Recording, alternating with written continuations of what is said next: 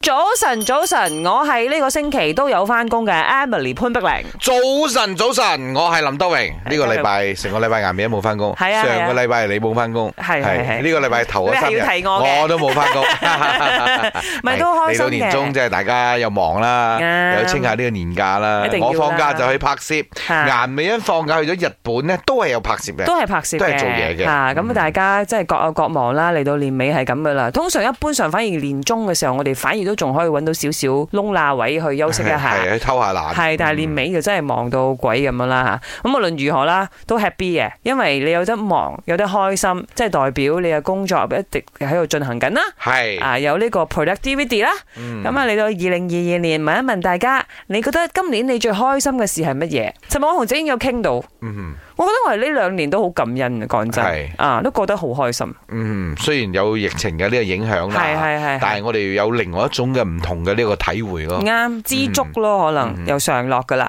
林生，你講下先啦，今年你最開心係咩啊？ 最開心我又唔你唔好俾啲官方嘢我啊！嗯，都係拍咗部電影啦好特別嘅電影啦係。因為今次嘅呢個，大家睇個海報就知啦。哈哈哈呢個發財聯盟咧，佢啱佢成個嘅呢一個誒呃元素咧，同我以往拍開嘅唔一樣。嗯以，前咧好重視一個呃 message 啊，好有呢一個誒感人嘅一面啊， 搞笑還搞笑。但今次呢個係另外另外一回事嚟嘅，嗯即係我自己拍嘅時候已經覺得嗯 OK，拍咁嘅電影其實都幾好玩嘅。即係今年嘅，你可以話係你自己好佢就係講一班嘅作品啊。高智慧嘅嘅人類人咧，啊佢點樣去誒誒佈一個局咧，去呃呢一個所謂嘅博彩公司。嗯，OK，咁哇，嚟緊呢啲都係關鍵字嚟嘅喎。係啊係啊係啊，哦，關鍵字嚟嘅 喎，呢啲都係，你知啦嚇，呢嗯排有啲新規矩咁樣樣。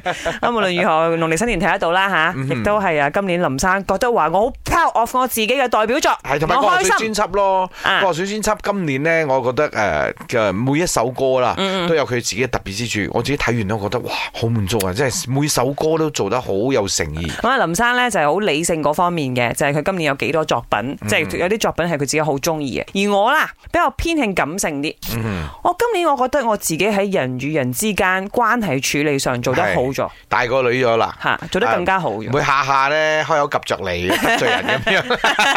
咩啫咩啫，唔係唔係，即係好多時候咧，因為你人與人之間嘅相處都係要嗯練習嘅。係係係係係嚇，經一事長一智啊嘛，係咪係係先？嗯咁啊，就杯爾慳咯。